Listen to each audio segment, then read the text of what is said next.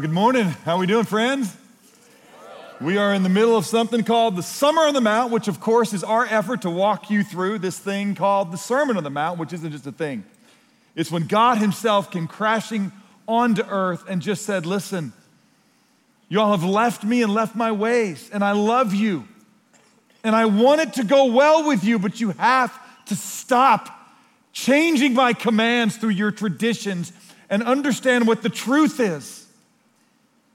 The commands are good, but you need to be corrected in your understanding of them so you conduct yourself in a way that will cause it to go well with you. I don't know what you think of when you think of God, but if you think of anything less than a loving father who wants to rescue you from the foolishness of your own way and believing about him that he's here to rip you off and not getting your mind right to believe that he's really come to set you free, you've been deceived if you believe anything less than the goodness of God and his desire for you to walk in a life that can only be described as a life of blessing.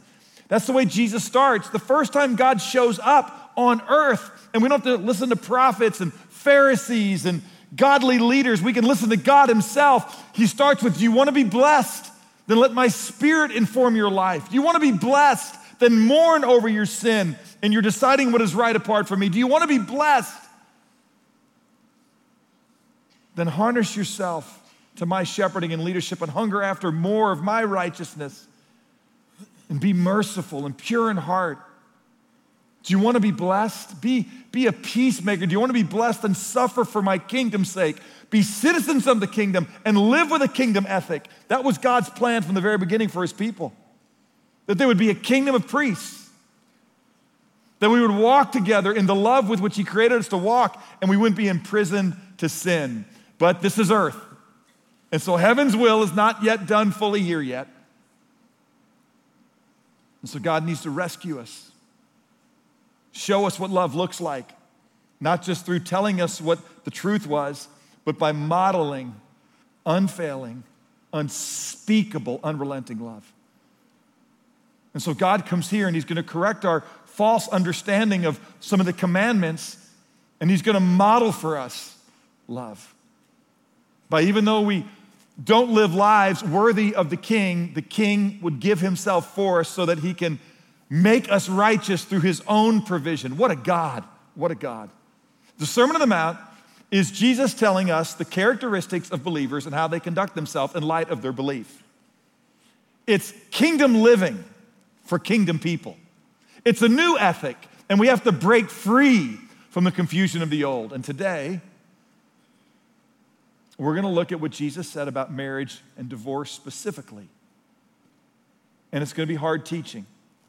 But here's the thing you, you, what Jesus says about divorce is not confusing, it's pretty clear, which doesn't make it any easier, it just makes it clear.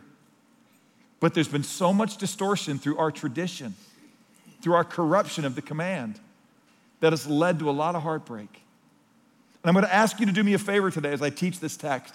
I'm going to ask you to, just for a moment, not think that I'm talking to you about your specific story and your specific um, experience, and I just want you to listen to what God says.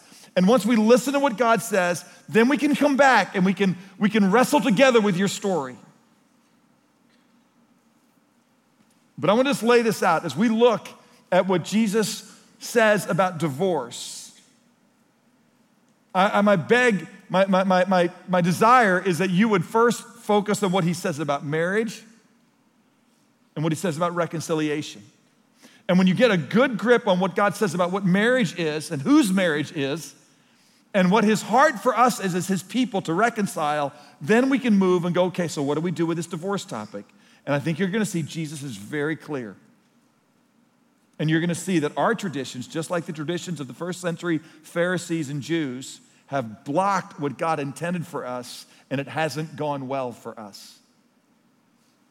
Now, there's a couple of principles that I want to just kind of lay out as we, as we get started and take a look at this together. And, and the first one is just simply this, and that is that the best way to interpret Scripture is with Scripture. And so, what you're going to see me do is after we read Matthew chapter 5, verses 31 and 32, I'm going to take you to other places in Scripture because what you don't want to do is, is find one verse and then hope it means this and just stop right there, but you're going to have to go and look at the full context of what God says. The context of every verse is the paragraph it's in, the chapter it's in, the book it's in, the testament's in, and all 66 books in the Bible. God is giving us um, revelation. And so we have to make sure that we interpret Scripture with Scripture. Second, I want to remind you this is a message for kingdom people about kingdom living. And none of us live the way the king wants us to. This is earth. So his will is not yet done fully here. And some of you guys have experienced divorce. And there's nobody in this room that hates heroin more than people who've been addicts to heroin. There's nobody in this room who hates alcohol more than alcoholics. And I, I believe there's nobody in this room who hates divorce more than those who have suffered through a divorce, who are children whose parents divorced. You're going to see why God hates divorce, and God does hate divorce, but I want to make it very clear God does not hate divorcees. God hates sin, but He doesn't hate sinners. God demonstrates His love for sinners in that while we are still stuck in our dread passes, trespasses and sins, Christ died for us.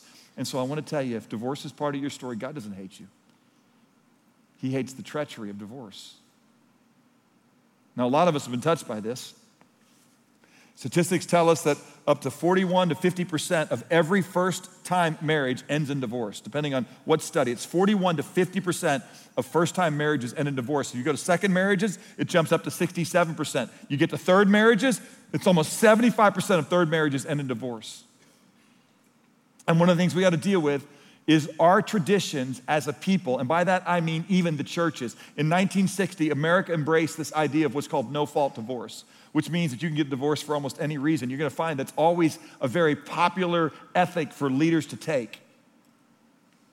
And it hasn't gone well for us since we've embraced this no fault divorce idea.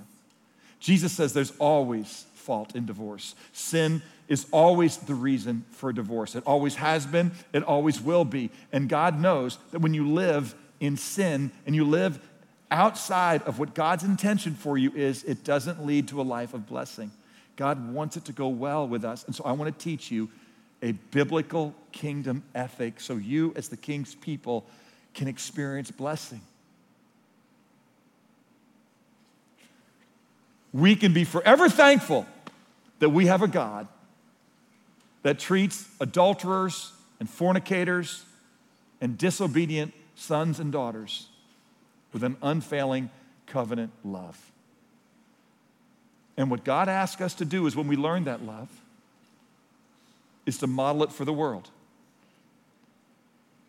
And God's intention for marriage is that it's permanent on earth, it's exclusive to a man and a woman, and it's illustrative of Christ and his church. That's marriage. Marriage is permanent on earth, it's exclusive to one man and one woman, and it's illustrative of Christ and his church. Now, let me just say this. Here's what's so interesting our friends in the LGBTQ community have rightly confronted the church who has said, Oh, you guys think that, uh, that marriage is just between one man and one woman and it's permanent? Well, how come there's so much divorce then amongst you? You guys don't care about marriage. You pick and choose your little favorite sins. And you want to make what we're doing sin, but you don't make what you're doing sin. And let me just be very clear marriage between anything other than a male and a female is sin. Sexual relations with anything outside of the covenant commitment between a male and female in marriage before God is sin. But the church has turned its back on what I would call uh, well, God's definition of marriage, and we have endorsed serial monogamy. Now, now, it is a fact that if you're a nominal Christian, and the problem with America is there's nominal Christianity that is rampant. If you're a nominal Christian, do you know that your likelihood to um, experience a divorce is, um, what is it? I'm gonna get the stat right. It's almost 20% higher if um, you are a Christian in name only. If you are a church goer, a church attender, but not a Christ follower, you're 20% more likely to get a divorce than people who don't even go to church, than just a moral pagan.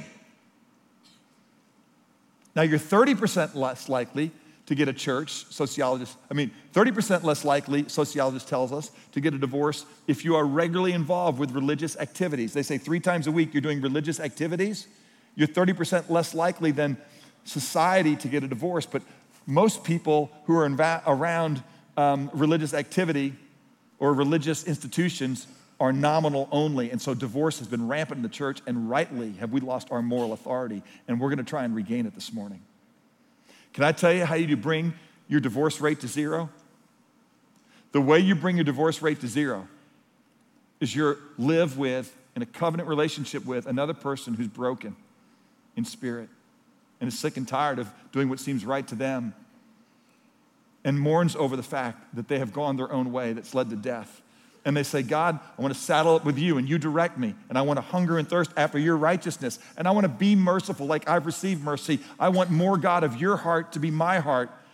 I want to be a reconciler continually, day by day. And I want to suffer for your kingdom's sake. You marry somebody like that, and the divorce rate goes to zero. If the two of you pursue that ethic together, you'll dance in the minefields of marriage. I'm going to start though by just kind of doing this. It's kind of fun. These are um, called Chuck Taylors. I wore them up until I was probably about in seventh or eighth grade, right? Uh, basketball shoes were not really a thing. I mean, ABA, NBA players, we all wore Chuck Taylors, right? I remember that. And, and, um, and so Chuck Taylor was actually a semi pro basketball player who traveled around the country in the early 20th century. And when he got done playing basketball, he went to work for Converse Shoes and he sold a lot of these. And so they named the shoe after him. But that's not why I'm talking about Chuck Taylor shoes. I'm talking about Chuck Taylor shoes because of this. This is the sole of a Chuck Taylor shoe. You'll see that it's got um, this interior square checkerboard pattern, but around it you see all these vertical lines. And those vertical lines you might think are there to help give you a good grip on a basketball court. And I would tell you, if you ever wore Chuck Taylors on a basketball court, you will know that's not why they're there. they're there because um, there is this thing called um, import taxes. They've been in the news a lot this week. They're called tariffs. There's a 20% tariff on every athletic shoe that is important, imported into our country. 20% on athletic shoes. Um, and 98.4% of all athletic shoes are made somewhere else. And so you pay a lot for your Jordans because you got a 20% tariff on them. And the folks, the good folks at Converse, realized that that was a problem. They couldn't sell these shoes, which really now were no longer really a part of the basketball world. They'd become kind of a fashion statement, unless they came up with what is called some, well, some creative way to engineer the shoe to avoid the tariff. It's actually a thing, this thing called tariff engineering. What you see right here outside of this little rubber sole is what looks like a bunch of very small little nubs that stick up. And what it is, it's, it's compressed felt. And it turns out that what makes something not experience a import tax of 20% in America is that you don't make an athletic shoe, you make a slipper. And it turns out what makes something a slipper is if you have a certain percentage of felt on the bottom of the shoe. And so, what they did is they put exactly the amount of felt around the shoe to avoid the import tax. It's tariff engineering. Now, here's what's interesting about that Tariff engineering might allow you to escape the US government's ire, but truth engineering does not allow you to escape our Lord's intention. And what is going on in the Sermon on the Mount is there's been a lot of truth engineering. Let me just remind you, as we begin to walk you through this, Connor did a great job of showing you that what Jesus is gonna do is say, You guys have truth engineered my intention. And he's walking you through basically commandments 6, 7, 8, 9, and 10 in Matthew chapter 5, verses 21 all the way down through 48. And he brackets this little section by saying this unless your righteousness surpasses that of the scribes and the Pharisees, you're not getting into heaven. These guys who tell you that they're righteous with all their little laws and rules and interpretations of them, they're not righteous. You got to be perfect like your heavenly Father is perfect. And here's the kingdom ethic for kingdom people. And so if you want to be righteous, this is what righteousness means. And so he gives you this. In Matthew chapter 5 verse 21, he gives you a command and he quotes the sixth commandment, thou shalt not murder.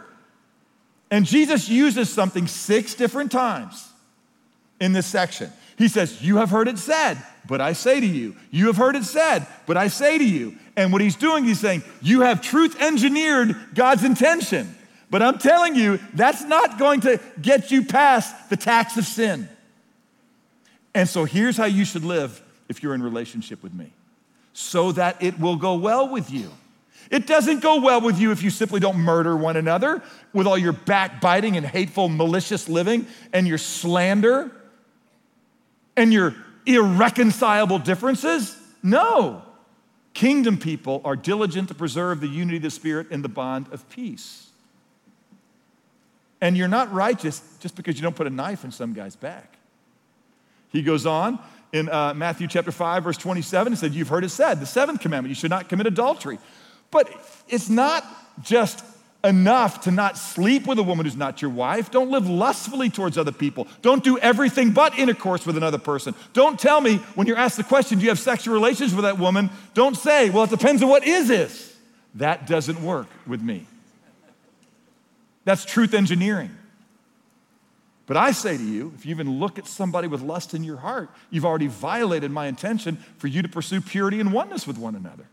So remove anything that is causing you to be um, tempted to move away from the wife of your youth and from your intended love for one another. Now, watch. Now he's going to get into verse 31 into the topic of marriage. And he's going to say, You have heard it said, but he doesn't quote a commandment.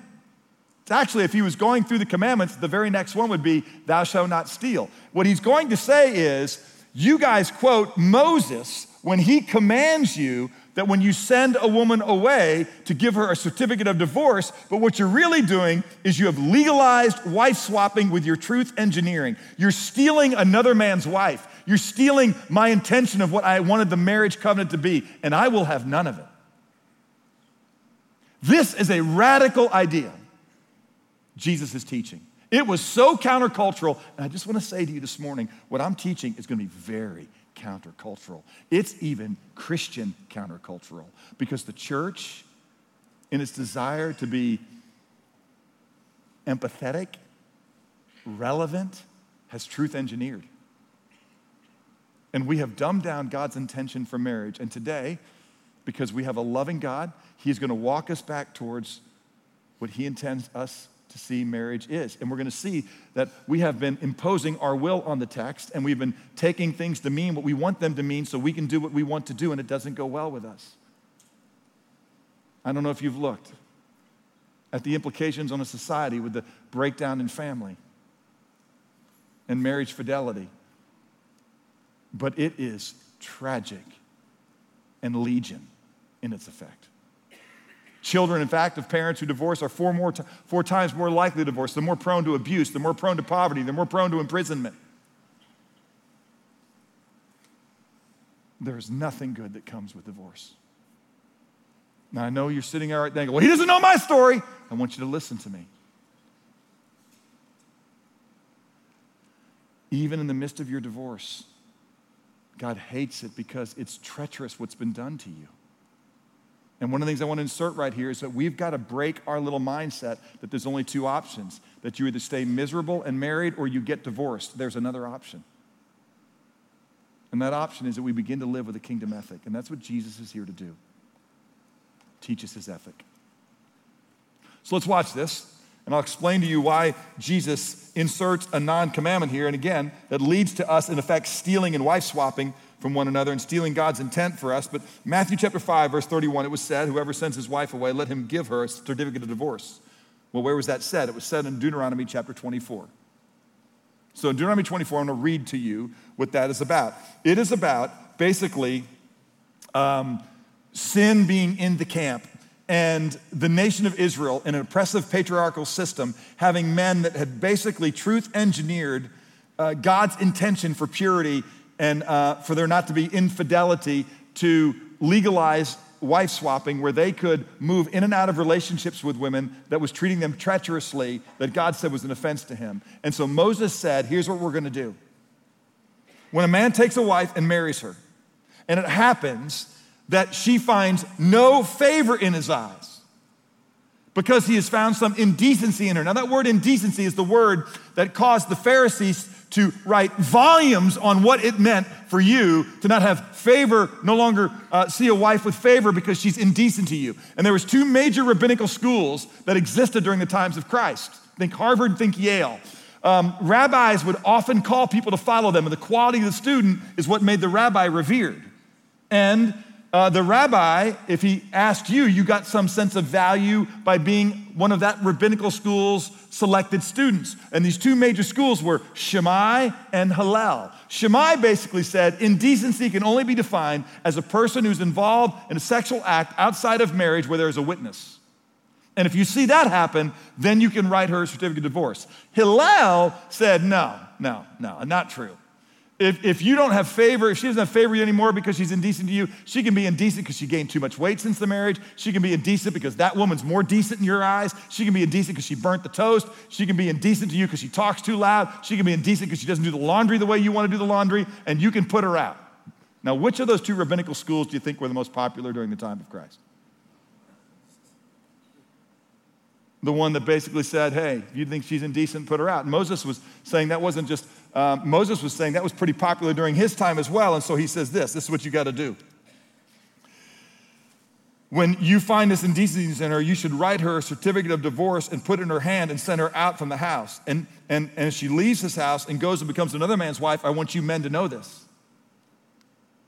That if the latter husband that she is married because you turned her out, turns against her and writes her certificate of divorce and puts it in her hand and sends her out of his house, or if the latter husband even dies, who took her to be his wife after you sent her out, then her former husband, you, who sent her away, is not allowed to take her again to be his wife, since she's been defiled. For that's an abomination before the Lord, and you should not bring sin on the land which your Lord your God has given you as an inheritance. We're not going to legalize wife swapping. That's what they were doing. They were saying, You're indecent to me and I want to be an adulterer, so I divorce you. And they would go over here and marry this woman and go, but you know what? I kind of like her meatloaf better than yours. And she is the mother of my children. And I do kind of like the way she runs the house, even though she's loud. So I divorce you and I go back to this woman over here. They were legalizing wife swapping. By the way, this is not just something that, um, that Jews during the time of Moses did. Even within Sharia law today, in Islam today, if you're a Shia Islam, there's something called uh, nikah muta, muta which is basically pleasure marriage, where you can have an imam who will tell you that what you can do is have a contractual marriage with a woman for an hour or two hours or a day, where you pay her some dowry, which is a fee, and you can have relations with her for the time frame that you arrange. So it's not prostitution, it's marriage, and then the marriage is dissolved at the uh, level of the contract, and then you can return to your previous wife. If you're a Sunni Muslim, it's called uh, nikah misyar, which is basically traveler's marriage, that we would never expect a man to be faithful to his wife when he has to travel and do business to faraway lands. And so we let him have a relationship with a woman while he's traveling. But it's only during that time it come back. That's still practiced within certain sects of Islam today. And God says that's a tragedy, whether you call yourself a Jew or whether you call yourself a Muslim or whether you call yourself a Christian and you just divorce and remarry and divorce and remarry and you have serial monogamy, God says that's not the intention. So, Jesus, in this Sermon on the Mount, he's just saying, You've heard the law of Moses. You heard the law of Moses, the Ten Commandments. And then you also heard what Moses did because, watch, you weren't reconciling, you didn't remove temptation, so you treated your wife treacherously. It's interesting, we're going to get next week to where Jesus picks it up in Commandments 8, 9, and 10, and he's saying, You shall not bear false witness right? That's actually um, number nine. And he says, Here's the reason you're not faithful to your wife is because you say, Well, if I make a vow um, and I didn't make the vow by evoking the temple, or I didn't make a vow by evoking the name of God, or I didn't make a vow by evoking the city of Jerusalem, therefore it wasn't as serious a vow, so I can break it. And Jesus says, No, no, don't, don't play these games with I swore by the temple or I swore by Jerusalem. Let your yes be yes and your no be no. The reason you divorce is because you don't reconcile, because you're lustful, because you don't mean what you say you mean, and because you covet and want something else. And so, right in the middle of these commandments that we break, we have a breaking of relationship. Let me tell you, the very first casualty of sin was relationship. And the reason our marriages are not what they are meant to be today, and the reason there's treachery and sadness in the land, is because we're not kingdom people living with a kingdom ethic toward one another. We're acting murderously. And Jesus is here to correct it because he loves us and he wants it to go well with us. before I get back and, and explain what Jesus is going to say, as he quotes and really develops um, Deuteronomy chapter 24, I, I just, because we're going to see another spot where Jesus is questioned about this, I want to take you one more place and just show you something. In Malachi chapter 2, verses 13 through 17, God is just not a fan of ceremony religion. I, I sometimes I'm asked to be a part of weddings, and, and, and they want to get married in a church and I'm just like, guys, you aren't committed to God. You're not committed to spiritual things. Oh, yes, we are. We want God to bless our wedding. Okay, well, God blesses your wedding when you're people that walk in His blessing and you're already involved in some activities that, that's a violation of God's intention for blessing for you. Well, I know, but we want to get God to be involved. Let, let me just tell you something God's going to be involved when you humble yourself, mourn over your sin, and say, Lord, I'm going to saddle up and ride with you, and you hunger and thirst after righteousness. You're not doing that in your, in your premarital living with one another, you're not seeking God, you're sleeping together, or you're, you're not committed to His level of purity, why do you want God to bless it now? And they go, well, because we want God in our marriage. Well, then get God in your single life. We say this all the time. People don't have marriage problems, they got single people problems they carry into marriage. I just had this conversation with people go, Well, Todd, do we have to be as committed to Jesus as you if we're going to get married in church? I go, No, you got to be committed to God for Him to bless it. Let me ask you a question. Do you just want the spouse of your child to go through a, a, a, public ceremony where they make vows and they do an American wedding, where they're serious about a wedding, where they really have no intention to be committed to the, the marital vows that you think are appropriate? Do you want them just to go through this order of service and then on Monday they're going to say, I don't care what I did. I just did that order of service because you want the order of service. I'm going to live the way I want after I get married. Do you want that? Well, they go, Of course not. I go, Well, then what makes you think God's any different than you? God doesn't want to be invited to some order of service that there's no heart behind it. Watch. This is exactly what he says in Malachi chapter 2, verse 13 through 17. He says, This is another thing you do. He's telling Israel, This is why you're not experiencing my blessing. You guys are playing games.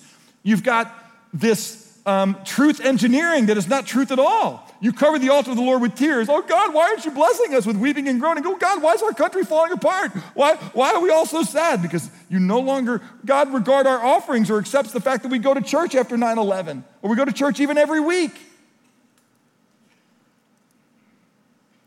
But we have a traditional view of what we do after we go to church, which is basically we explain away that God doesn't really want us to be kingdom people.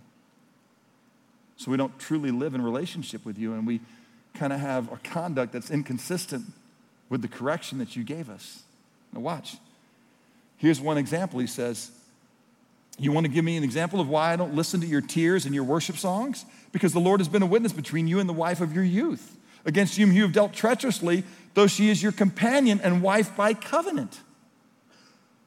Watch what he says. This is one of the most difficult verses, by the way, in the entire Old Testament to interpret here in verse 15, but I'll, I'll tell you what I think it means when he says, and it's kind of a wooden translation, but not one has done so as a remnant of the Spirit. What he's saying is, if you had even just a little bit of the Spirit of God in you, you wouldn't do this to your covenant love.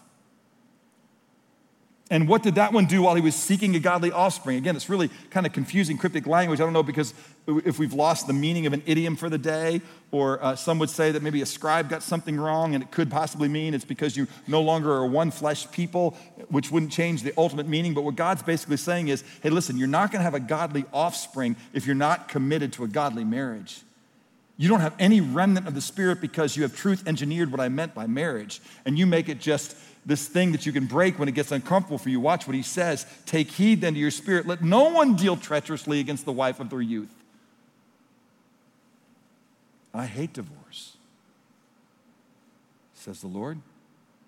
And him who covers his garment with wrongs, I hate. This is what it means. You remember, like in high school, like, you know, you get a girlfriend, you take your letter jacket off and you cover in your letter jacket? What it basically is saying is, yeah, you cover in your letter jacket and then you just stab her to death and you treat her treacherously and your garment is, is covered with blood because you're one flesh with her. And you said, Come here, I'll protect you. You'll be mine. And then you treat her treacherously. Or even if it doesn't mean that you put it on her, it just means when you murder your wife, when you speak poorly about your wife, when you don't reconcile with her, when you lust after another and you murder that relationship, you're just like anybody who gets involved with a murder. Her DNA and her blood is all over you. And you walk out and you are a person who the whole world can see is not a man who treats a woman the way a woman should be treated.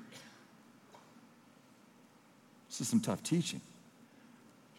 And he says right here take heed to your spirit that you don't live this way. Don't say you're my people and not be committed to my, my love. You have wearied the Lord with your words. You say, How have we wearied you, God? In that you say, Everyone who does evil is good in the sight of the Lord. And God delights in them. You think I, I am blessing people, or, or you bless people that don't do what I say. And when you cry out to me, Where is justice, God? Why aren't you taking care of us? I'm looking at you, go, Where's justice when you take a vow and you don't fulfill it? Can I just share this with you? This is relevant in this way. Um, you know, you can't drive around right now today in our um, city without coming across um, little rainbow flags everywhere, which let's just remember what a rainbow was originally meant to be. A rainbow was God's covenant sign that he would never destroy sinful humanity again by flood. But he did say, I'm going to judge sinful humanity. This time, not by flood, but by fire. And don't call evil good. Don't redefine love. And as I told you, that's not just something that the homosexual community has done. It's something we have done. We, prayerfully not here, prayerfully not us, but too many Christians have done. I, I tweeted this out. I'm driving around town, I'm walking to restaurants, I'm seeing Pride Month 2019 flags everywhere, and it helps my prayer life. Because I pray for a land that calls evil good and good evil. We have an opportunity, church, to speak the truth in love. Hearty approval of wrong is not love. And then I put down Romans 132. Romans 132 says this, although they know the ordinance of God that those who practice such things are worthy of death, they not only do these things, they give hearty approval for those who also practice them. That's Romans 132, but watch what I said. Please, before you hate me or amen me, read verses 29 through 31. Actually, we'll even go further high than that. Before you go, yeah, amen. We're not going to give hearty approval to those LGBTQ people. There's some other things God doesn't want us to give hearty approval to. Watch this. Specifically, in verse 27, it says, Here's the deal. It says, Men abandon their natural function of the woman. What's the natural function of a man with a woman? That he would cherish her and honor her and um, not be oppressive in his strength over her, that he would tell her he's committed to her and stay committed to her. That he would make a vow and keep it, that he wouldn't be murderous and lustful. They burned in their desire for one another. Men with men committing indecent acts. That's not just, I think, homosexuality. That's men saying, hey, no fault divorce. That's men saying, hey, send her out if she's indecent and get you another wife and leave her as a grass widow. Leave her as somebody that you despise to kind of make her own way. Make her marry somebody else and, and recovenant with another person when she was already covenant with you. Make her an adulterer. That's indecent. It says they receive in their own persons the due penalty there. Don't just think AIDS, don't just think suicide rates and drug use, abuse within the homosexual community. Think about the due penalty of our error because we have not held to a covenant view of marriage. They're both there. You don't believe me? You just watch what he starts to say. Here we get again in, um, in, in verse 28, it starts to say this. It says that and just as they did not see fit to acknowledge God any longer, God gave them over to a depraved mind. We're going to watch now. Here comes the depraved mind to do the things which are not proper. Here come the things which are not proper. Being filled with all unrighteousness and wickedness and greed and evil, that you would tell a woman you're going to be there and you're not there. You tell somebody you're going to love them till death parts you and you don't do it. You're full of envy. I want another wife. You're murderous and slanderous and strife speaking and deceitful in your speech with malice, you're gossips. You, well, you should know what she's like. You would have divorced her too. Slanderers, haters of God, insolent, arrogant, boastful, inventors of evil, disobedience to parents, living without understanding, untrustworthy, unloving. Jesus says, A new commandment I give you that you love one another, even as I have loved you, so you should also love one another. Aren't we glad God loves us in our infidelity? Unmerciful. Aren't we supposed to be merciful as we've received mercy. And although, see who the they is now? Although they know the ordinance of God, that those who practice such those things as we just read, not just homosexuality, which is wrong. There's a whole lot of things that the church has kind of embraced as, yeah, just move on. God wants you to be happy. Well, the blessed way comes when we don't do the evil of destroying God's intention for marriage. Now, watch this with me, folks. We can be grateful that there were some people that listened to Jesus speak and they um, wanted to have a conversation with him about what he meant. And so they, they questioned him because when Jesus was tearing through the Sermon on the Mount, he wasn't interrupting this particular point, but the Pharisees, the, largely the persuasion of Hillel, but also Shammai, when they heard that and said that, that even the righteous, the Pharisees wasn't enough, they'd go, hey, we're not going to change our tradition. We're going to kill you and you're speaking of truth. And that's what they did. They came after him. And so a little bit later, they, they went back and they took this conversation that Jesus had in Matthew chapter 5, verse 31, 32. Actually, I, I, I need to finish reading that. This is 5, 31, 32, so read it with me. Whoever sends his wife away, let him give a certificate of divorce. I'm going to tell you something here because it's going to come back up. Jesus says, I say to you, this is the truth, that everyone who divorces his wife, except for the reason of unchastity, the word there is porneia, which is um, illicit sexual activity. It's not just unfaithfulness in marriage. It could be with a prostitute, it could be before you're married, it could be anything that isn't God's intention for keeping the marriage bed undefiled. It says, when you leave a woman for any other reason than her adultery, you make her an adulteress. And whoever marries a divorced woman commits adultery also. And you're like, Todd, are you telling me that Jesus says anytime you divorce a woman, unless she's already an adulteress, you're divorcing her, makes her an adulterer? I'm going, that's exactly what Jesus is saying. Now, watch this, I'll prove it to you. In Matthew chapter 19, we're going to pick it up in verse 3. It says, Some Pharisees came to Jesus testing him. They weren't really looking for truth, they were trying to set him up to be accused of being um, against one of these two larger camps. And so they're going to come up and they're going to say, Hey, is it lawful for a man to divorce his wife for any reason at all? Because Hillel thought, yeah, man, if she's indecent because she's loud, gained weight, not as good looking as that other decent woman, okay, then you can divorce her. Shammai says, no, no, only if she's caught in the act of the witness of infidelity. So, is it permissible to divorce a wife? And so, I want you to watch Jesus' response here. Because he's already told us that if you divorce a woman, for anything other than adultery, you're going to make her an adulterer. And I want you to be careful that you don't assume that Jesus ever says if a woman commits adultery or a man commits adultery, you have to divorce her. Nowhere in the scripture, nowhere in the scripture are we ever commanded to divorce. The exception clause is not an expectation clause. Can I say that to you again? The exception clause is not an expectation clause. The expectation is reconciliation and remaining committed to the marriage covenant. That's what kingdom people do. Watch this. Right? I'm going to love you the way Christ loves the church. How much does Christ love the church? Well, he'll never leave her or forsake her. Well, what if the church is unfaithful? What if the church is um, adulterous in its affections. Ben, aren't we all? Aren't we glad that God has an unfailing covenant love for us? A new commandment I give you. You love one another as I have loved you. So you should love one another. This is a kingdom ethic for kingdom people.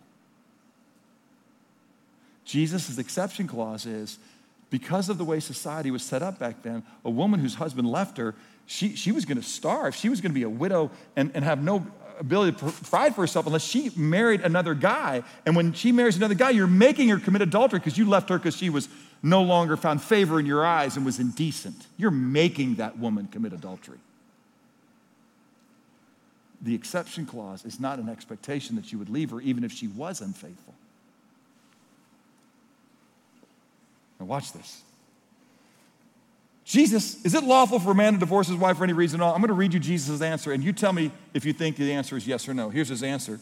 Have you not read? Is the classic Jesus response. Have you not read that he who created them from the beginning, male and female, he created them? He said, For this reason, a man shall leave his father and mother and shall cleave to his wife, and the two shall become one. So they're no longer two. What God has made one, you can't unone. So, what God has made two, it says, they're no longer two, but they're one flesh. What therefore, what God has joined together, let no man separate. What is his answer? Jesus, is it permissible for a man to divorce his wife for any reason? No. No. God doesn't want that to happen. It's treacherous.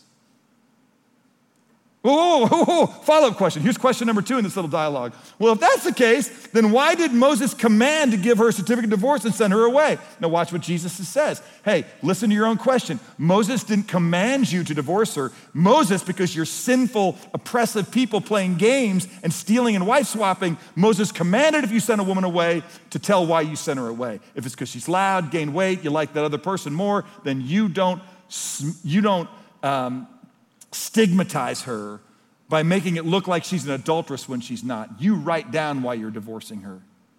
You tell the world it's because you're a, a, treacherous, oppressive, lustful, irreconcilable man.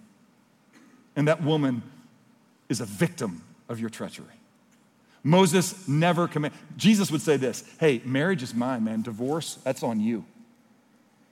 That's not my invention. All I did is when I saw you guys doing it because of your traditions, is I said, no, no, no, no, no, no, no. We're not going to do that. You're going to tell the world why you're doing it and not make women and children suffer under your little, your little games. He says, because of your hardness of heart, the word for hardness of heart that would be in one word would be sin. Moses permitted, he didn't command you to divorce. He commanded you to give a certificate of divorce when you did it and say why you sent her away. But from the beginning, it has not been this way. And I say to you, whoever divorces his wife, except for porneia, which again, that's not even infidelity that means anything. If you want to be faithful, like that could just basically mean, listen, we're all adulterers. If you go back to Matthew chapter 5, where Jesus says, You've heard it said that you shouldn't commit adultery. I say to you, if you look at a woman with lust in your heart, that's sexual immorality. And then Jesus comes back. If the exception clause is porneia, which is the word, the Greek word that's there in Matthew 5 and also in Matthew 19, then everybody's got a permission to divorce because all of us have lusted in our heart. Would you say that's an acceptable permission because you're dealing with a flawed human? You can just walk away? Man, we'd have divorces every five minutes. The word here, and the, the, the, the language here the, um, that he uses, you're going to marry uh, when you divorce her, except for the fact that she's already immoral, you make her an adulteress. In other words, um, it doesn't say she becomes an adulteress. You make her commit adultery. It's like a passive verb. You put it on her. You cover the garment in blood. And that woman's going to remarry and she's going to unone because you left her to become one with another. She's not already done that. You're making her do that in that society. And Jesus says, I want nothing to do with that. That's not my covenant love. Do you see this? I want to say again. The exception clause is not an expectation clause. He's just saying, this is just what's happening, people. Now, the disciples are listening, like, what? What? You mean we're supposed to be committed like all the way? Like, like when we say we're gonna love somebody, we're gonna love them no matter what they do? Man, if that's the case, it's better not to marry. I'm like, I'm so glad they said that, right? Because, like, and so Jesus hears his disciples because the Pharisees are kind of done now, right? But the disciples go, hey, Jesus, question. If that's what we're getting into when we get married, it's better that we shouldn't marry. Watch what Jesus does. He doesn't go, oh, boys, well, let me walk that back a little bit. He doesn't walk it back at all. Here's what he says Well, not everybody can accept this. Not everybody knows that I'm a good king. Not everybody knows that I want it to go well with you. And so they, they get truth engineering going. And they find churches that are going to say, God wants you to be happy. Just move on. It's okay. They find teachers in accordance with their own desire and lose all moral authority in society. Look, guys, some people are born, it's tragic because sin's in the world. Some people are born and they don't have fully developed sexual organs. We call them eunuchs, hermaphrodites and they're made that way, if you will, by God. It's, it's, a tragedy in this, in this broken creation. God is permitting that some people are born that way from their mother's womb where they can't function sexually. And there are others who are made eunuchs by men. In other words, they're typically um, guys who had a harem, who were living ungodly lives, would put people to watch over the harem, and so they wouldn't mess with the harem, they made them eunuchs, which is just basically a steer, a castrated bull. And then he says, and some are eunuchs for the sake of the kingdom of heaven. And they're not driven by their sexual desire or their need to go and satisfy their flesh in a relationship. No, they made a commitment to a woman that they would love her till death parts them. And, and when that woman breaks their heart, they're, they're going to stay committed just like Christ is committed to the church. That's the kingdom ethic. And the world's going to go, What kind of love is that? And you're going to say, Well, it's the kind of love that God has for me in my unfaithful, adulterous heart. And I'm his God. And they go, Man, that's, that's crazy. Well, I'm, I'm the king's servant. Jesus says, He was able to accept this, let him accept it. Do you see what Jesus is calling people to? What he's basically saying, if anyone wishes to come after me, let him deny himself, take up his cross, and follow me. When you make a covenant commitment, make a covenant commitment. Can I just, just say this to you right here? A couple of things. First of all, this is why, to my single friends, just listen to me, single friends, this is why we beg you to not just marry some guy because you meet him at the porch or he carries his Bible to church. No, you want to find a guy that is already well married to God. Somebody that said, you know what, I'm going to leave the world. I'm going to cleave to God. I'm going to hunger and thirst after righteousness. I'm going to become one with God. His will will be my will, His way will be my way. And you watch him be faithful in his relationship with God. You watch him when he, when he breaks the covenant of purity and honoring God to repent and seek forgiveness and be restored to God. And you watch him love God and be well married to God. And then he can, in the midst of that, if you're well married to God, the two of you can continue to pursue God together. That's the kind of marriage which will be a blessing to you. That's why he says, Oh, please, man, don't be unequally yoked. Don't just find some nominal Christian because nominal Christians are 30% more likely to divorce than, than good pagans. It's why when I get married, when I'm marrying couples and, and, and I'm walking them through premarital counseling, you know, I just say, hey, guys, first of all, let's just talk about your fidelity to God right now. How are you guys doing in your purity with, with one another? Well, you know, we're struggling. Okay, what, what do you mean, right? By struggling. It usually means, well, the world doesn't think it's ridiculous to really be pure before you're married. You know, you got to, you know, try it on before you really do it. And, um, you know, so we're not going to sleep together, but we're doing a lot. We're doing more, maybe more than we should. I'm going to wait a minute. I thought you guys knew that the only thing that was going to make this marriage work is if you married somebody who's poor in spirit who mourned over their sin, who said, God, I'm going to saddle up and ride with you and be gentle and meek and let you lead me, who hungered and thirsted after righteousness. Do you guys think what you're doing is righteous? And if you don't, then why are you going to keep doing it? Especially why are you going to keep doing it and say you want God to bless your marriage because you're marrying somebody that doesn't want what God calls is going to be the blessed way already. I say to couples all the time, man, you just need to know you're marrying a girl that doesn't care what God thinks. And you're marrying a guy that doesn't care what God thinks. He's going to do what he wants to do. That's why premarital sex is such a tell. That probably on the other side, there's going to be some times you're not going to want them to do some things but they're going to say, well, why does it surprise you that I'm not going to really do everything that God wants me to do or that now you want me to do? Because in my previous marriage to God, I didn't do what He wanted me to do and you, didn't do it with me either. So now I'm just going to do what I want to do over here. Don't be surprised. It's likely going to show up again on the other side. So, what do you do if you're struggling with that? You repent, you confess, you make no provision, you remove the temptation, you date in the daylight, you date in couples. And you move towards purity and you say, I know the world would say it's okay for us to jack around, mess around, feel each other up but God doesn't. And I want you to show I'm serious about God. And when I'm serious about God, you can be sure that I'm going to be serious about not treating you treacherously. By the way, here's the other thing I do. By the way, if you haven't noticed yet, I'm, I'm a buzzkill to invite to your wedding. I just am.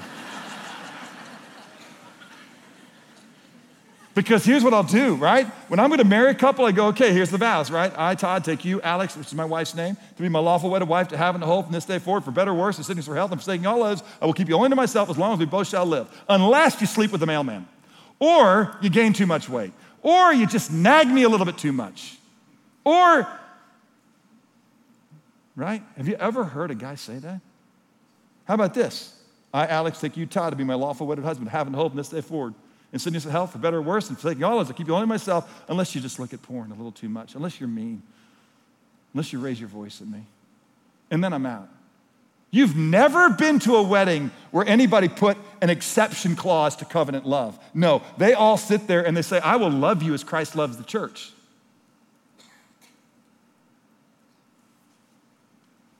And we make a mockery of God. So I just, when I'm marrying couples, I just say, let's just put it in. What's the thing that's going to make you feel like you can send her away, that she's indecent to you, that you no longer have to love her with Christ's unending love? Let's put it in your vows. Let's tell the world and God that that's all you're committed to. I have never had anybody take me up on it. They always go, no, no, no, no, we want the, we want the Jesus, Jesus church vows. We want those. and I'm like, me too, man. Me too. But I want you to be Jesus church people because it will go well with you if you are. Are you two modeling that you're committed to that already? Then let's go. Let's run to the altar. Let's honor him. So, what do we make of all of this? what do we do? Let me just run you through a few basic questions. Number one, what should I do if I'm contemplating divorce today, Todd? You don't know my story. Now we're going to get to your story. First of all, I would just say, man, go to reengage this Wednesday. Right? Come. It's an easy next step. And by the way, that's true. The goal of marriage is oneness. The goal of marriage is not just being undivorced. Being undivorced is not kingdom success. God wants you to cherish and honor and move towards each other in oneness. He wants your marriage to be a delight and an honor to Him in the way you seek the welfare of one another. Go to reengage. It's an easy next step. There is nothing we have not seen God restore when people get poor in spirit, pure in heart, and merciful. Peacemakers. God shows up. But I would say if you're contemplating divorce, hang in there, get help, there's hope. I know you don't believe me. I know that you think your circumstances are really unique, and I'm just saying, hang on, it's worth it. You don't know my story, Todd. You're right. I don't know your story, but I've heard enough stories to, to see and to be convinced that there's no marriage that's outside of God's reach. Well, you don't know my husband. The moment you believe that Jesus can't change your husband, you've become practically a non believer. But I just want to say this what should I do if I'm being abused? And I would say, get safe. Get safe immediately. It's not loving to let somebody abuse you. You should call it sin and treachery. That's what it is. You should remove yourself from the presence of that person. You should pray for repentance for that person. You should not go back to that person unless, as you walk with God's people, um, they're committed to repenting and reconciling and make sure that others see that. Don't have the syndrome that sends you back to the batterer and back to the batterer, back to the batterer, but you stay there committed and let God go to work. But don't stay there and be abused. You got to reject the lie, I would say to you, that you only have two options, which is to stay miserable and married or get divorced. There's a better way, there's another option. Okay, well, Todd, what do I do if I'm, I'm already di- remarried? I've divorced and I've remarried. And I'm going to say, confess what you've done. Be very specific. It's adultery. It's adultery. And ask God to forgive you. Embrace the truth of what you've done and ask God's forgiveness. Do the same thing you did when you were unfaithful to God and you became a believer. Confess your sins. He is faithful and just to forgive your sins and cleanse you from all unrighteousness. You got to embrace the really difficult truth that I lived treacherously. I said one thing and I did another. And don't look for a loophole. Is there an exception clause? No. Here's the loophole get right with God through confession, repentance, grace, and humility. Own it. Call it what it is. Quit fighting, quit justifying, quit telling the story. Just go, I, I didn't do what God wanted me to do. And I tainted my king's name. And oh, how great the grace and love of God is. Does this mean God won't bless my next marriage? Does this mean God, God's gonna to ruin this marriage? No, you're, you're not blessed because you deserve it. You're blessed because He's a God who blesses us. God doesn't let us earn blessing. We, we are blessed when we walk in obedience and humility and wisdom with Him. Obedience is the blessing. Well, do, should I divorce my wife that I'm currently married to, my husband I'm currently married to? No, you took a vow. Don't, don't commit a sin to make a, a, previous sin right. Just, just own it. Go back to your children, to those families, to your ex spouse. Get on your knees and just say, I didn't know how to love. I talk to couples all the time. They say the same thing to me. They say, Todd, if I'd have loved my first wife or my first husband the way I'm working diligently right now as a follower of Christ to love the second one, I never would have been divorced. I wouldn't have split holidays and confused kids. And so, what you do if you divorce and you're married, man, own it.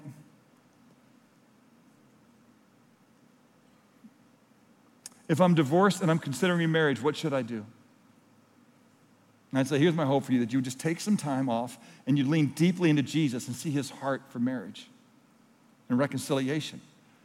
And that his grace is really a sustaining grace. Show people the sufficiency of Christ.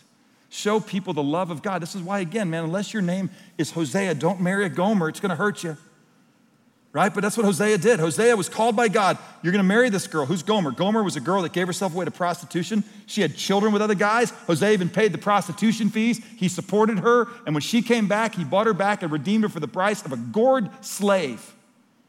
And the world said, Hosea, what are you doing? And he goes, I'm modeling for you God's love for Israel God's love for his people. That's crazy. God's love for us is crazy. You go, Todd, that's really hard teaching. And I just would say to you, not all men can accept this statement, but to those whom it's been given. And Jesus is saying, I give it to my kingdom people. God, that's really hard. I know it's hard, but I want you to see that His grace is enough. I, I pray you would learn to live by that grace. And that your prayer would, that you would, my prayer for you would be you'd fall so deeply in love with Jesus, you'd start to say, Lord, not my will, but your will be done. I'm going to be a eunuch for the sake of the kingdom of heaven. Some of my, some of my favorite people at this church, some of my heroes in the faith, are folks that have been treated treacherously by their spouse and are fulfilling their married covenant vows. When the whole world's saying, oh man, God wants you to be happy, move on, move on, move on. God does want you to be happy, but the blessed way is His love. And I would just say, after spending years, and I mean years with Jesus, if you're still convinced that there's freedom there for you to get remarried, I would just say, call it what it is. You're breaking the marriage vow, you're going to commit adultery, and you're going to go that direction. Just call it what it is. Just don't, don't play games. Being divorced does not mean and present you from being a person who represents the king's heart. Somebody might say, well, Todd, if I'm, if I'm, if I'm divorced, is this church for me? Yes, this church is for sinners. I am so unfaithful to the Lord. I've been unfaithful to my wife with lust. So I haven't slept with a prostitute or slept with another man's wife. I've been unfaithful by the definition of Matthew chapter 5. I'm a sinner who needs God's grace and mercy and prayer and redemption and a wife that's committed to me. Spurs me on to love and good deeds. And when my tone is abusive, she says, Todd, I'm going to widen the circle. We don't want to speak to each other that way. We're going to reconcile every day. We're going to be peacemakers. We're going to be merciful because we've received mercy, but we're going to get after this thing. And we're going to model Christ's unending love. Some of you guys have been treated treacherously, and I must tell you, you have a chance to model that love still to have an alien love, a supernatural love, the love you said in Jesus' name you would have. Father, I pray for my friends in this body that we would not just throw out idle words and make ourselves feel good. This is a hard teaching, Lord, but I thank you that you are a gracious God. And that we have everything necessary to love the way you have loved as we depend and abide with you. But Lord, apart from you, we can't do it. There's just no way. Would you just forgive us, though, for truth engineering because it's just easier and more popular and just seems even, even seems loving to not make marriage what you have made it. But Lord, we repent. We see what you made marriage and we see what it's done to kids. We see what it's done to our society. We've called evil good. Will you forgive us? Would you help us to be kingdom people? Would you forgive those of us that have never been divorced and never committed adultery, but we're not pursuing oneness? Would you restore a high covenant view of marriage that we would run to oneness together and get on our knees and pray and seek your will for our life? For my single friends, Lord, may they leave this world and cleave to you, become one with you, and never align themselves with anybody who's an adulterer in their intimacy with you when they find somebody else whose heavy direction of their life is towards purity and righteousness, so that they can have the marriage that you want them to have, but help us to be your people. Help us to live with a kingdom ethic as your kingdom people. We love you. We thank you for grace. We need it all. Thank you that we're your church and you love us with an unfailing love. Amen.